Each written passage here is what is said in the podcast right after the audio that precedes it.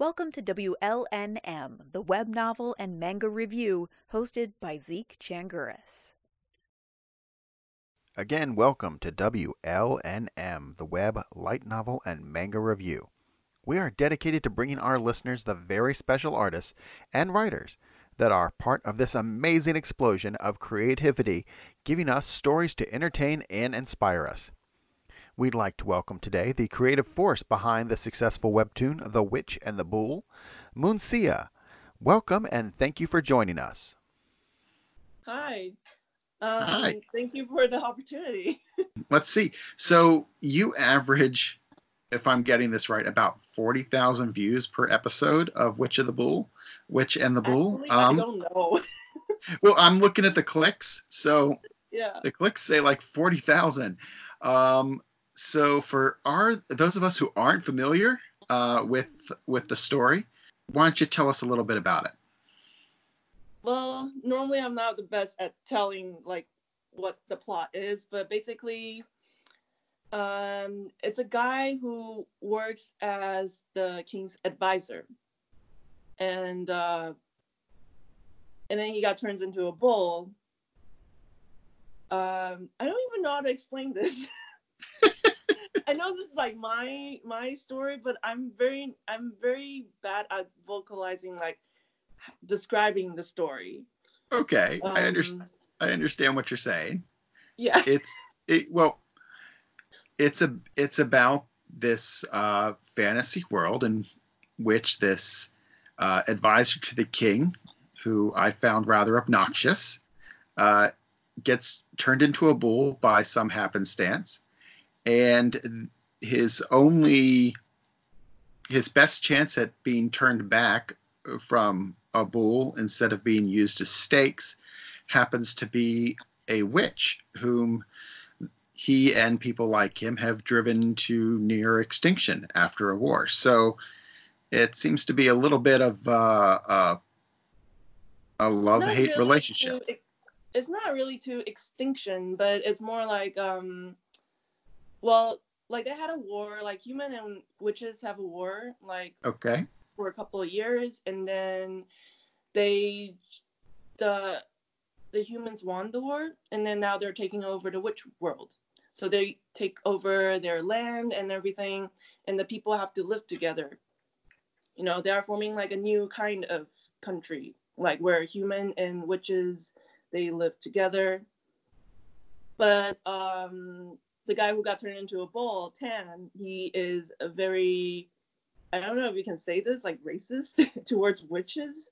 Okay. And so like he like higher ups the Texas, he made made up like um, laws that are against uh, witches, and so they they don't like really. There's a there's imbalance in this society, right? It's a, like a new thing people are getting used to. And he's not handling it very well. And the king has a different vision. Um, he wants the his kingdom to be more like he, he wants like people live in harmony, basically. But okay. It's really hard to like get to that point. And then, even though Tan is trying to do that, but he's not really he's not really doing it from the heart.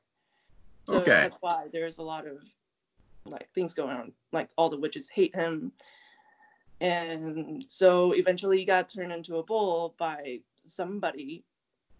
And then he met this witch uh, who was disguised as a, as a cafe owner that's really popular in town uh, because she saw she saw through like he's a, he's not really a bull, right? And right. Yeah, but she can see through it, so she tries to save him. But within this time, like she's trying to save him, like he also she also like um revealed herself as like the most powerful and vicious witch that like um that killed a lot of people. Yeah, I, I have to say the her her style of witchcraft I thought was very inventive. Um, I hadn't seen something similar to that before. And I've read a lot of fantasy. Uh, what was your, well, not just that, uh, her, her not just her power, but what was your kind of inspiration? What kind of got the ball rolling in this story for you? What made you think, okay, this is a story I can tell? Um, there's a lot of different things, like, as inspirations. Like, so, like, the idea of uh, of having a bow that shoots into the sky and then summons something was actually maybe, like, I had that idea, like, ten years ago when I was studying game design. I was designing a game.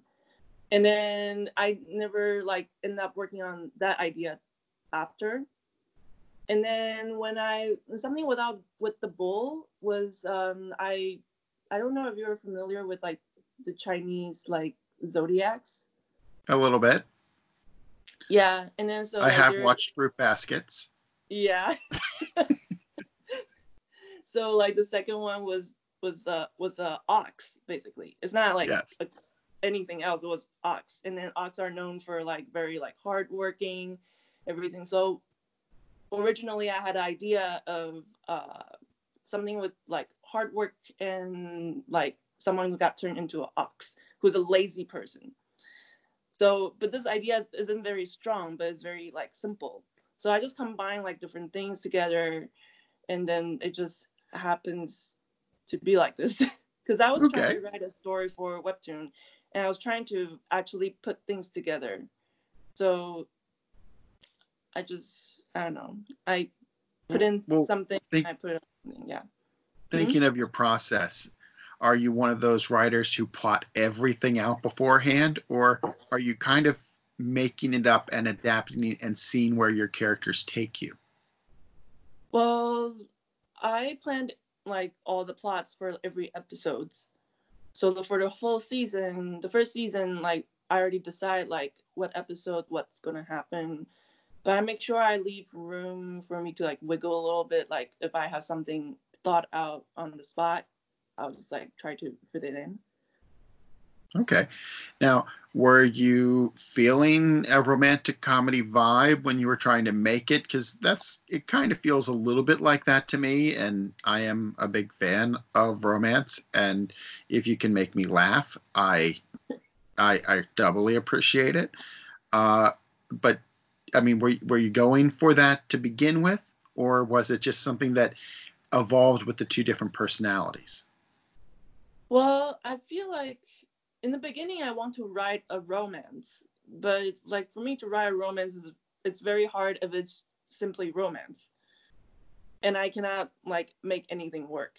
Okay. But so like um, in this like fantasy world, when like people like where they two of them has to be bind to each other. Like, it's very easy, like, if I can write a romance out of it. But I'm not going to let the romance, like, take over the main storyline. Okay. It's just going to help the storyline. All right. So, I, I really like Aro, if I'm pronouncing her name correctly. Uh, I, how would you, how would you describe this, I guess, is she a reluctant powerhouse witch? Is she... Uh, is she one of those soldiers who's trying to, you know, regain, or they regretted what they did and they're trying to build forward, you know, remake their lives? I mean, how would you describe her? Yeah, I would say so. Yeah. Like before, like she was just like some sort of genius that works for like the witch army, you know, and then suddenly got so powerful, and she didn't know like it's gonna like harm so many people. Like it wasn't like her intention in magic is to make people happy, so this is like against her intention. So like she's trying to like fix herself up, but she knows like there's some some sort of guilt in her. So when she saw this guy who got turned into a bull by the by her invention of magic, she she feels like she's responsible for it. Okay. So, yeah. This whole journey, so, like, she is trying to, like, you know, to forgive herself, basically. Okay. So it's a, a kind of, a, like a redemptive story. Mm-hmm. Okay. The, um, now, talking about you as a creator, um, do you find yourself artist first, writer first? I mean, do you, do you, can you separate those two talents, or is do you need that visual medium in order to tell stories? I'm definitely an artist first. Yeah. Okay. I draw everything out in the beginning. Yeah. So like I, I can draw like in in image, like say the idea of Aro, like in the beginning, how she looked like. It was like a girl with a ponytail, but like all silver, like just like riding a boat in the Milky Way and then shooting at stars, basically. That was like the idea in the beginning. Very pretty picture. Yeah, so I drew that. So I drew that and then I just like, you know, and I just left it there for ten years and now I pick it back up and then I wrote a story about it. Yeah. Okay. Yeah. Uh, well, I, I have to say, I, I absolutely love the, the visual aesthetic that you have, uh, the, that ancient Mediterranean vibe throughout the whole thing. Mm-hmm. I mean, what, what made you to go with that instead of an Eastern feel or a more, uh, I don't know, contemporary medieval? If Simply you wanna... because I was just there traveling. I was there for I was there for six uh, six weeks because I was um, after I left New York, I started traveling the world, you know. So yeah. I was traveling in uh, in Europe, and then they're all like they're so fun, like it's just so different than what I see in the U S and then in in Asia, and I just want, and I was in the Mediterranean most of the time, and I just like, I want to write something. Like, if I write a story, if I have to draw it, the next one, it has to be in the Mediterranean. But that, I love, I love Croatia the most. Okay. So I started from drawing the story, starting from uh, Split, Croatia. So you can see a lot of um, buildings that's actually there.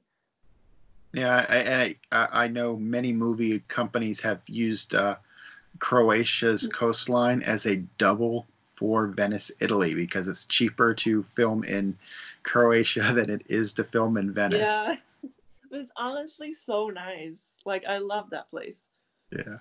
Hey, um, how would you say sites like Webtoon have been able to Uh, sites like Webtoon have been able to lower barriers for creators uh, to put their work out in the world? I mean, how how awesome is that, really? I mean, to give you and other creators that access. I mean, is, is you see this as a great launching board, or just because you need to, you need a creative outlet, you need a place to put your work? Uh, it's kind of, I don't know, I really... I really appreciate having yeah. all these sites now.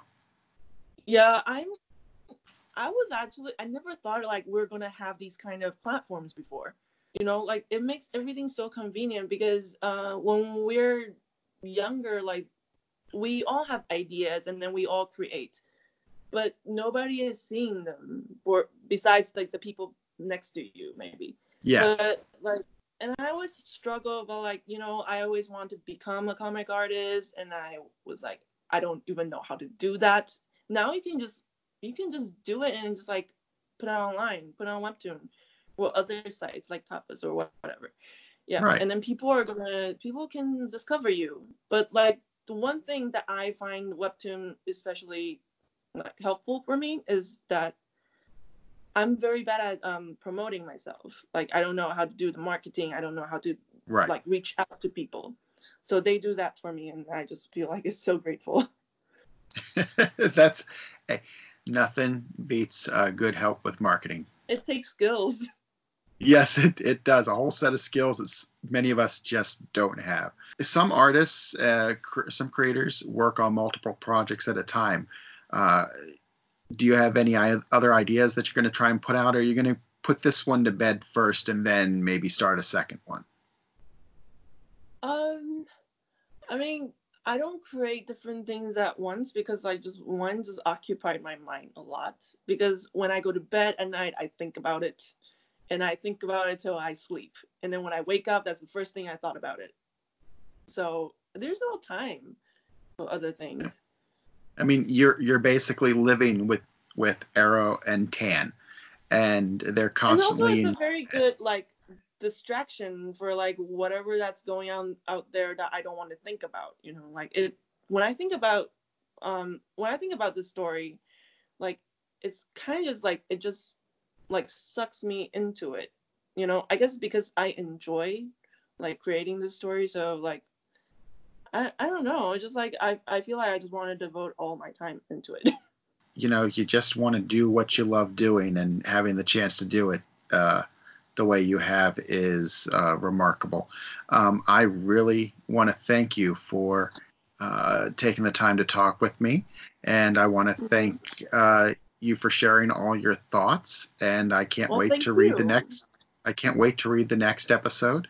If you want to learn more about Munsia, check out her website at munsia dot wixsite dot com. backslash Munsia. You can find her on Facebook as Munsia dot legend, Instagram at Munsia underscore art, and on Twitter at Munsia underscore legend. If you like what you heard today, please subscribe so we can continue to bring you the best these new creators have to offer. And to you listeners, thank you for your time and keep reading. This has been a W L N M podcast.